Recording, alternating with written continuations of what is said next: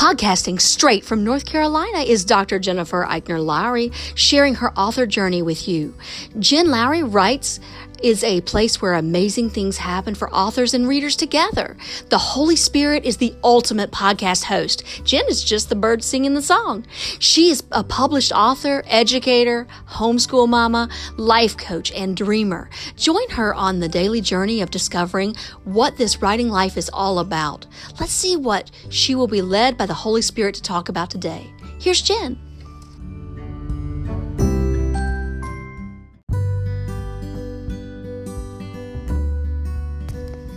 Thanks for supporting my Jen Lowry Writes podcast.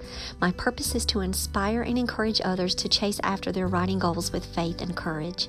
By hitting the support this podcast button and with your monthly contribution of 99 cents, $4.99, or $9.99, you are helping me chase after mine.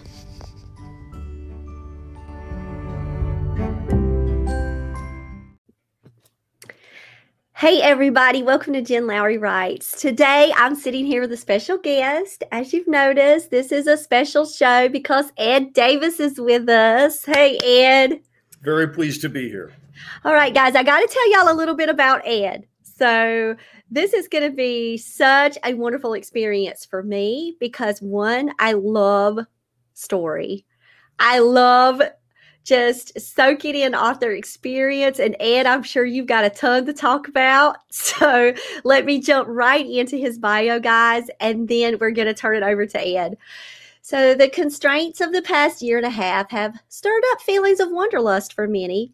But before the current boom in van life and nomadic living, Northern California author and Missouri native Ed Davis rode the rails hopping boxcars and freight trains from Reno to Vancouver, through the Sierras and up and down the Golden State. As a young man, he lived on $5 a day, working as a carny and sleeping under the same bridge Kerouac once did. He and his friends, the Knights of the Road, experienced a world that no longer exists. An Instagram life before there was ever such a thing. These tracks across the country eventually led Ed to become a successful businessman, a champion discus thrower, and a loving husband to his wife, Jan. Special shout out to Jan. All right, Ed, welcome. Pleasure to be here. The last professional, tell me about it. Well, it started in a boxcar over 40 years ago. Um, the idea for the book over 40 years ago or I started writing it over 40 years ago in a boxcar. Yeah. Oh yeah, we got to talk. Let's go. Come on. so so here you are uh I'm assuming paper pencil. Exactly. Uh, well, it, it, old it, school memo. a, a, 29 cent Bic ballpoint pen, the best. They write anywhere, and a spiral notebook. Oh, um, love it. Love yeah, it.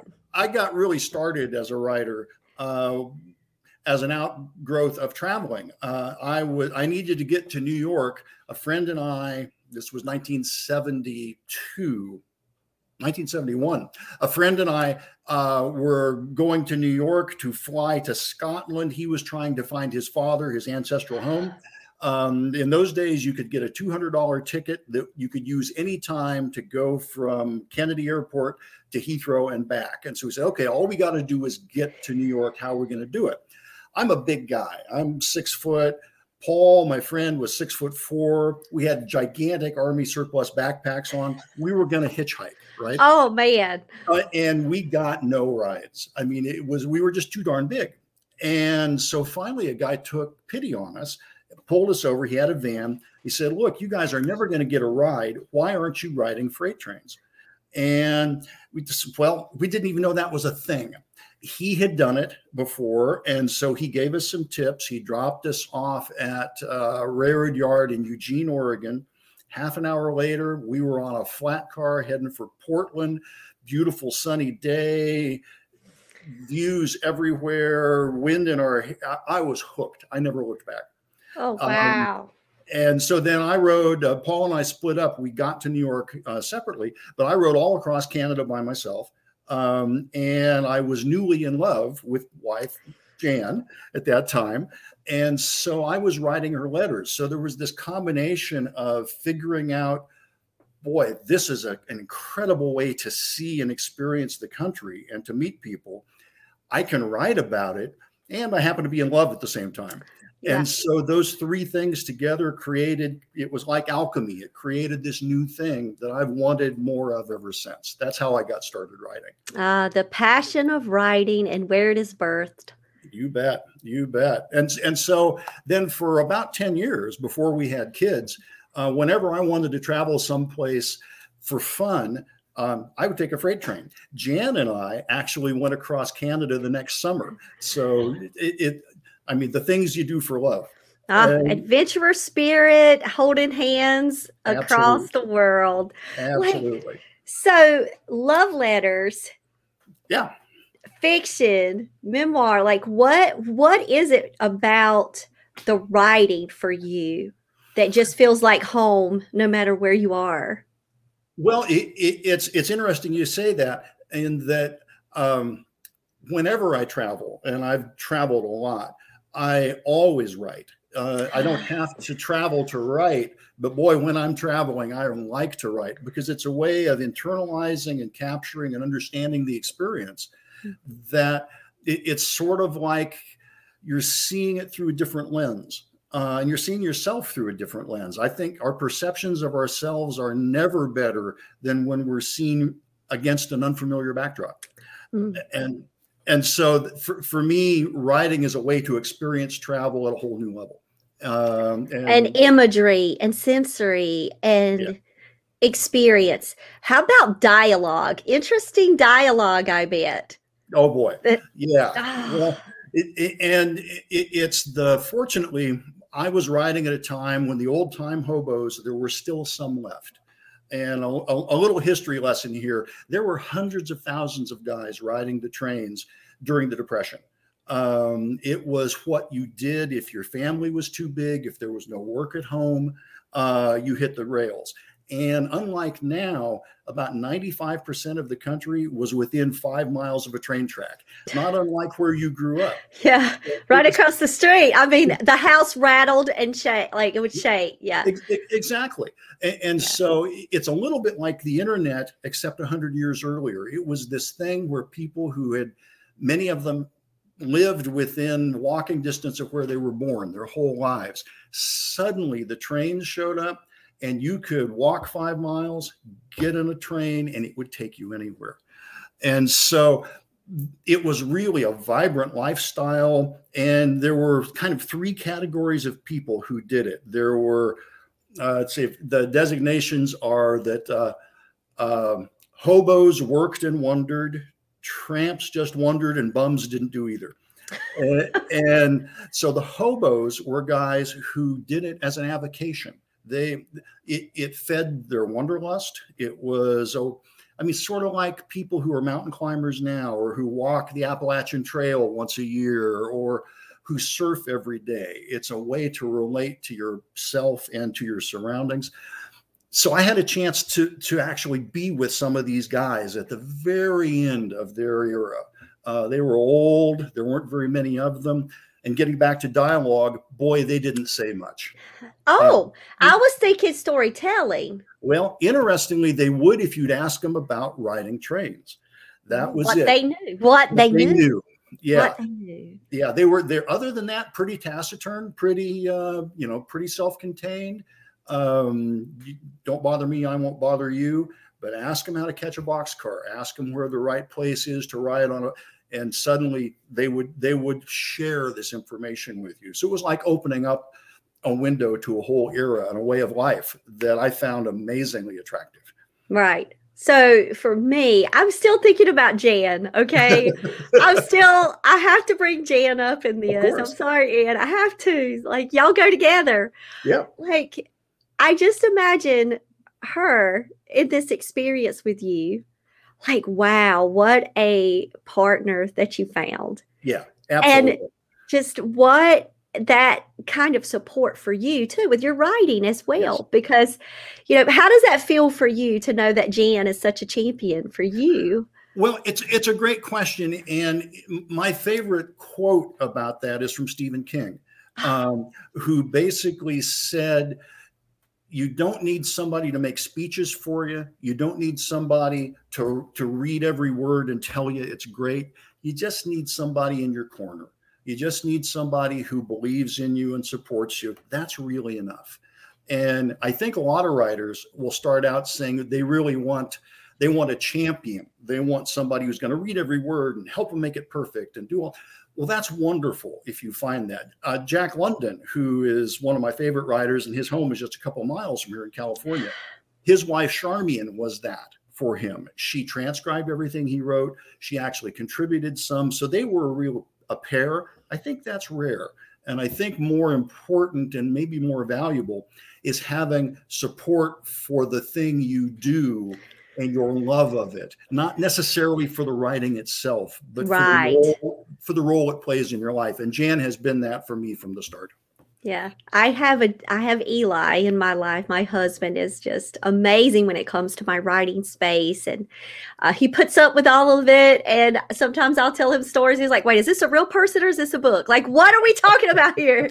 but he like he's such a great prayer partner and support system for me. Just I can't imagine it. That's I don't know. I've been thinking about Jan yeah. since I first knew that you were going to be on the show, and I could just you know, you guys have been married such a long time. 45 years. Yeah. Yes. Yeah. And and knowing now that you've that you're the author, you know, you've you know, part of your bio that caught my interest, you know, then you move, then you're businessman, then you're, you know, author and all of that. Tell me some of the highlights throughout your story when it came to publication. Like I love to hear like highlights oh, because sure. you're talking 40 years, Ed and and the business and the world has changed since I started. Um, you know, so I first began. The first novel I circulated was this one. Was the last professional in a very early form, and those were the days. I, you don't have to tell me how old you are, but I think prior to when you were born. I'm 46. That, I don't mind. Yeah. Okay. 75, almost the same time. Yeah. So back then there was there was no such thing as simultaneous submissions. You simply couldn't do it. It was all there were no computers. There were no fax machines. Uh, and so you submitted in writing. You always submitted uh, self-addressed stamped envelope, an SASE. And so I had written this novel that I started in in a boxcar. I was very proud of it. I had shared it with some people who seemed to like what I'd done. And so, you know, I wrote to an agent and waited four months to hear no. And I wrote for another agent and waited four months to hear no. There's your 40 years, Ed. oh my God. and, and, so then I said, Well, I know you're not supposed to do simultaneous submissions, but I'm going to do it. And so I, I picked the 10 agents that I thought would be the best. And in those days, you could still submit directly to the publishers. And it wasn't the big five then, it was the big 10. You could submit to them, and occasionally one would sneak through, but mostly you had to be agented or you weren't going to get anywhere. So I picked the 10 best agents uh, based upon uh, uh, writer's guide and all of the research I could do at the library because uh-huh. you couldn't uh-huh. go to the internet. And boy, the you know I got one no, and then the second one I got was a yes from an agency uh, in Madison Avenue in New York. Is okay, signed up, away I went. The next one I got back was from Jean Naggar, whose biggest client yeah. was Jean Auel, who had just written Clan of the Cave Bear the year before. Yeah, I yeah I know that agency too. Yeah. Exactly. And so here I am. I've just signed up with this little house that thank God they liked me. And I had to write this letter to Jean and say, you know, I, I goofed up. I submitted to two people. I signed with somebody else.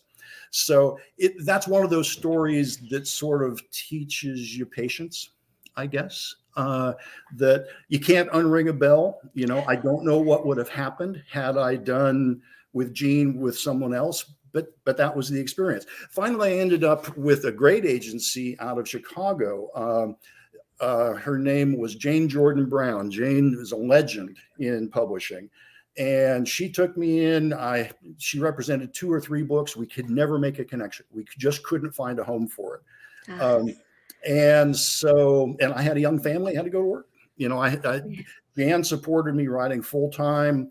I had been fairly successful in business up to when we had kids, so we had a little money. I think we scraped together fifteen thousand bucks and I retired for a year at age 28, so I could write yeah. full time. But at the end of that, I had to go back to work, and uh, yeah. so I, I, sort of compare my story to if you're familiar with The Natural, the uh, Bernard Malamud baseball story, or or the the Robert Redford movie about the baseball player. Yeah. yeah, so he's this young gifted player. Something happens, he has to set it aside, and he comes back to the game 20 years later and that's what I feel like I've done. Is I'm you know, I'm I'm finally back in the big leagues where I wanted to be. Uh, I look at it as God's timing, all oh, in the right timing. Just when that timing hits, and and then it's all right, and it all falls in.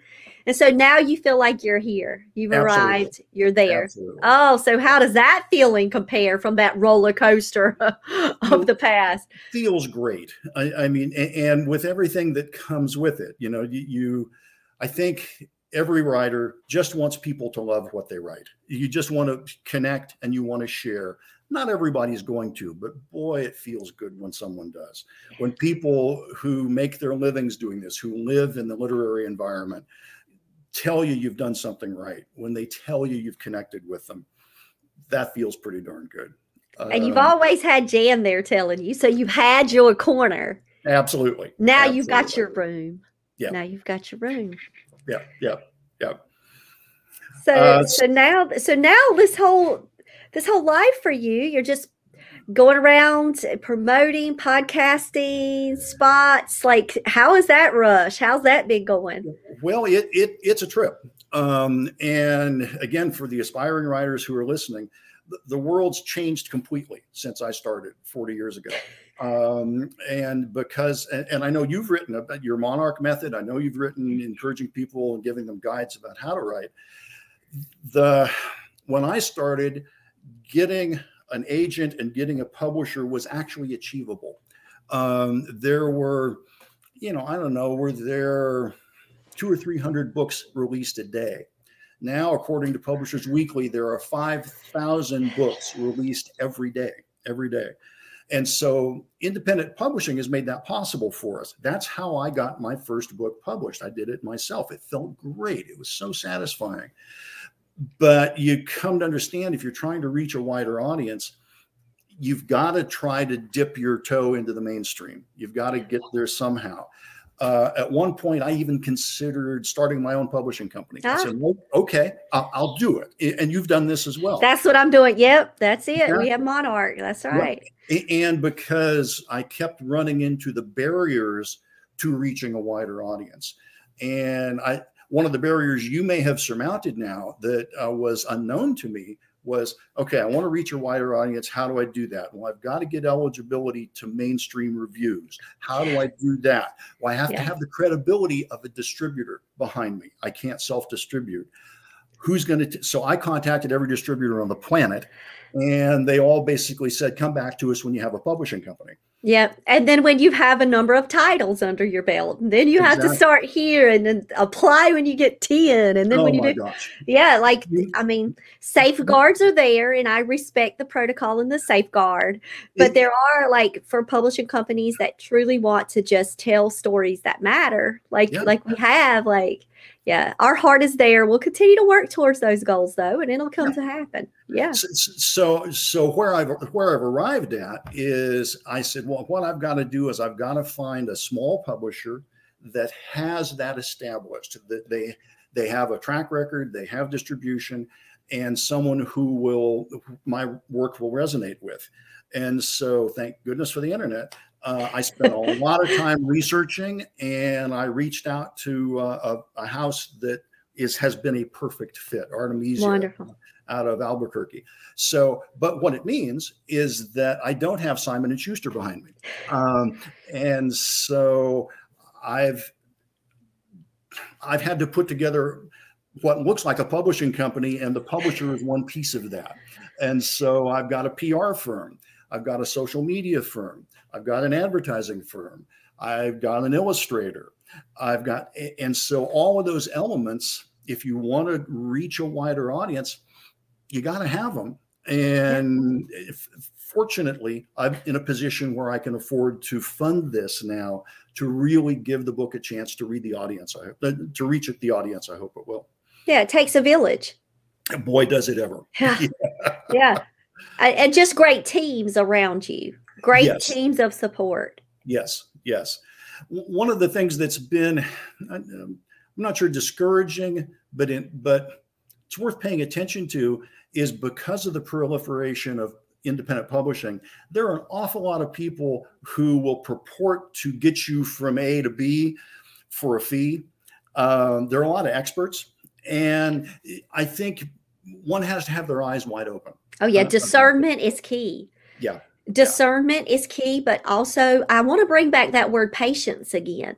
Yeah. Because you don't just jump on the first right you know poster that catches your eye that says yeah. this is this is the way this is the one yeah. you got to be patient and how is that though like understanding that credibility and, and feeling things out what did you look for when you were building your team around you because i think that could be a very valuable lesson that people could take from you and, and it's a great question um, I'll use the PR firm as an example. Uh, there are a hundred people who will do PR for you as a as a writer.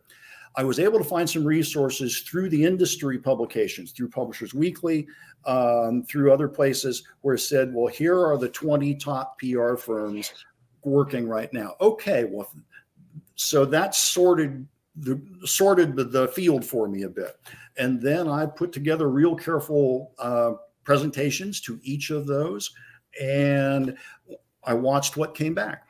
And some of the stuff that came back was perfunctory. It was it was a form letter, and I said, well, okay, these I'm not sure these people are really paying attention, but the people I ended up with who were my first choice, thank goodness, they got back to me immediately, said, send the book, we want to read it, and there was an immediate connection.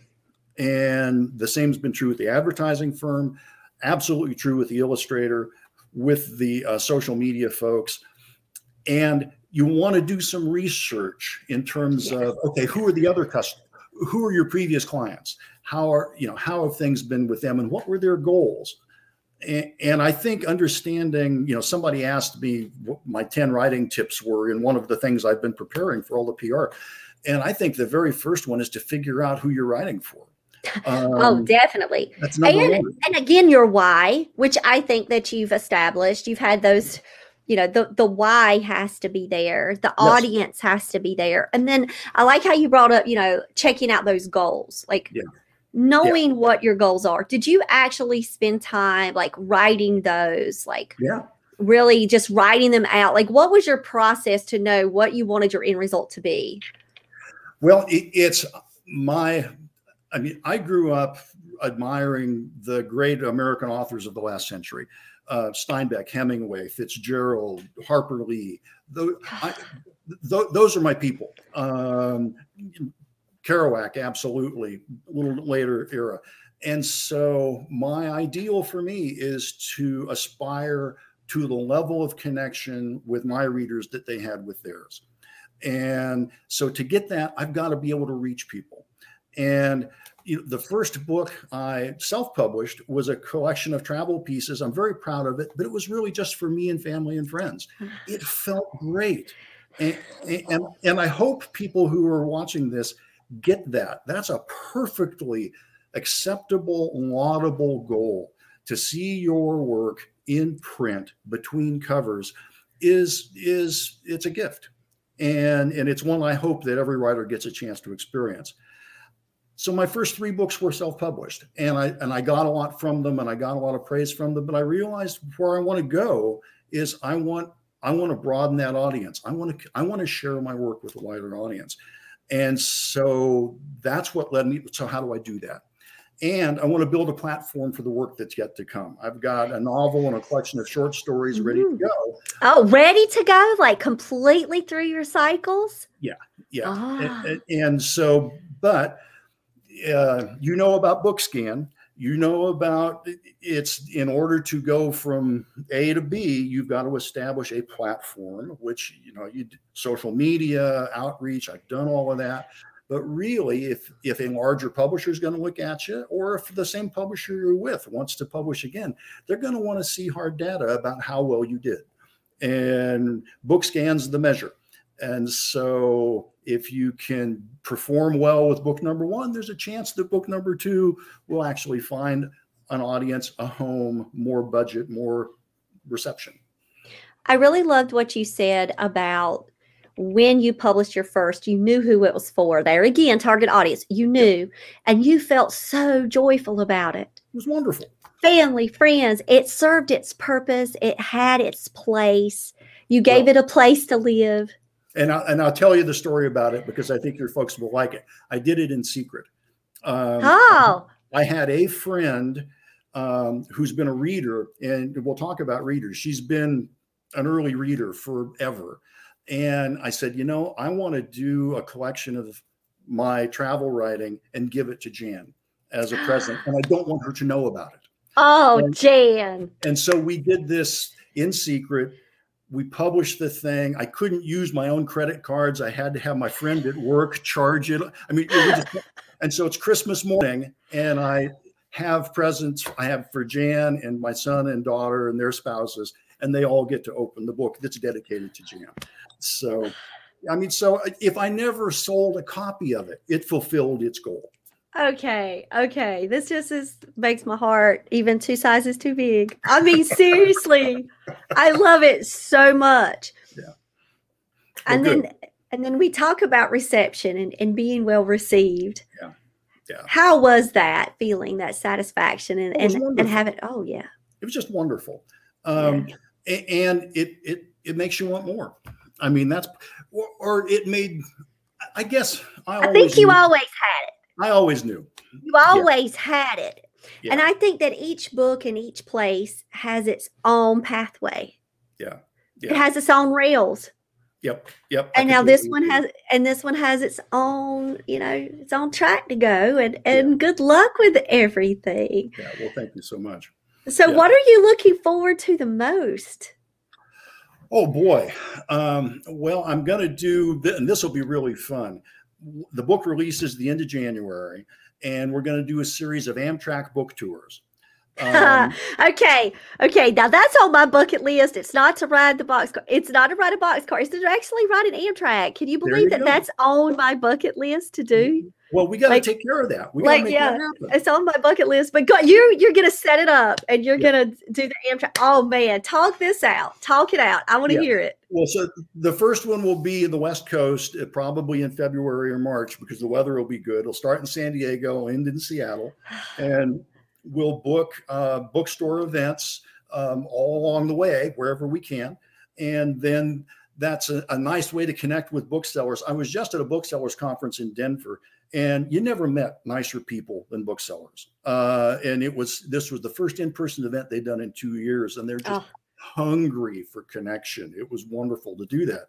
So I'm pretty sure by spring the pandemic will be at a level where people are feeling comfortable to come out uh, to public events. And so that's the idea. We'll we'll do that. I think there'll be an event, um, the Beat Museum in San Francisco. It's a museum dedicated to the Beat Generation writers. They're going to do an event for me uh, which will be really fun. They've given me a great quote. And uh, so we'll do that. And then I'll go anywhere in the country where people want to talk to me. I love to uh, ride trains and we'll just schedule it and do it. So love that's it. Be- that is just amazing. That is something to look forward to. Man, I was just thinking, like, let's talk next book stuff. You're talking about riding trains, going to bookstores, setting it all up. So excited for y'all. It'll be, it'll be it really will fun. be, yeah. but it'll be like just the fruits of the labor, you know? Yeah. Yeah. yeah. And it, it's interestingly, it's another way to share. It, it's oh yeah, connect. Get to share that experience. Connect. You got to take plenty of video. You got to take plenty of pictures. Next thing you know, you're going to be making a documentary on these experiences.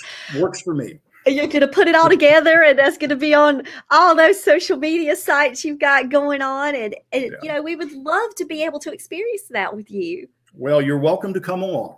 So we can with video. Absolutely. Thankfully, hey, we couldn't have done that 40 years ago. You talk about climate has changed with My the way that gosh. we can reach people. Like, yeah. look at us, Ed.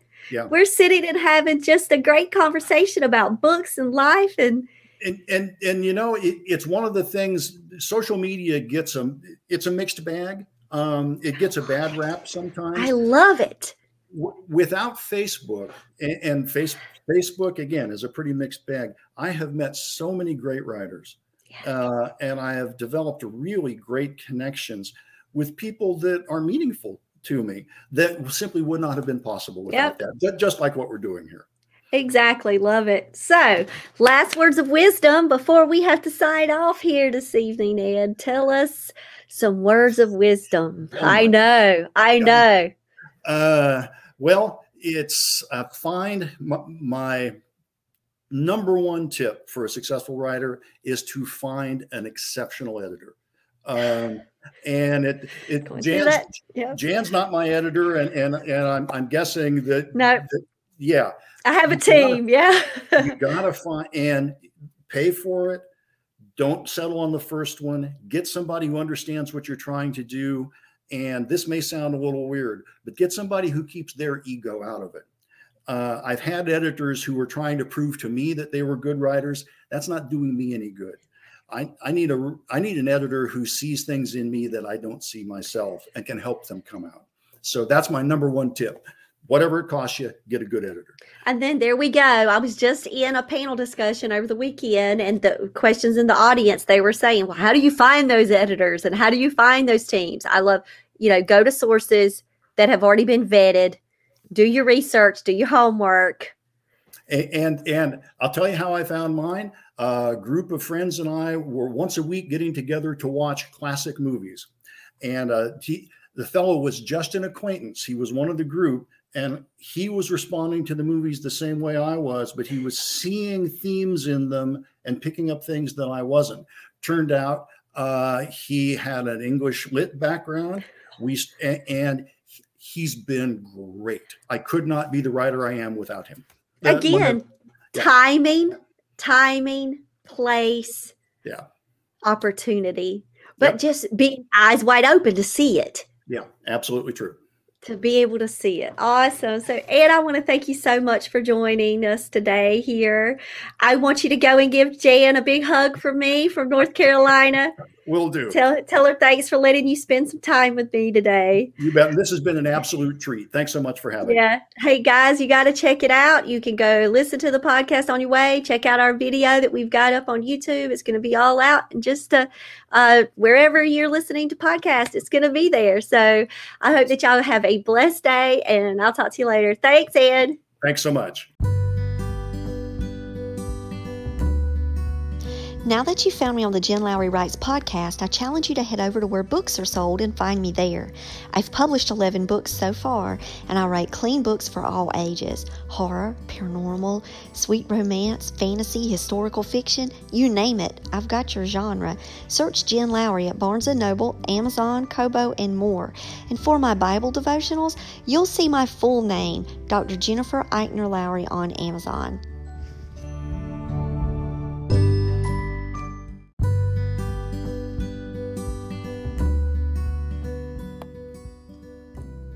So I challenge you today to go out there and write something inspiring and share it with the world. Thanks for joining me on Jen Lowry Writes. You guys have a blessed day.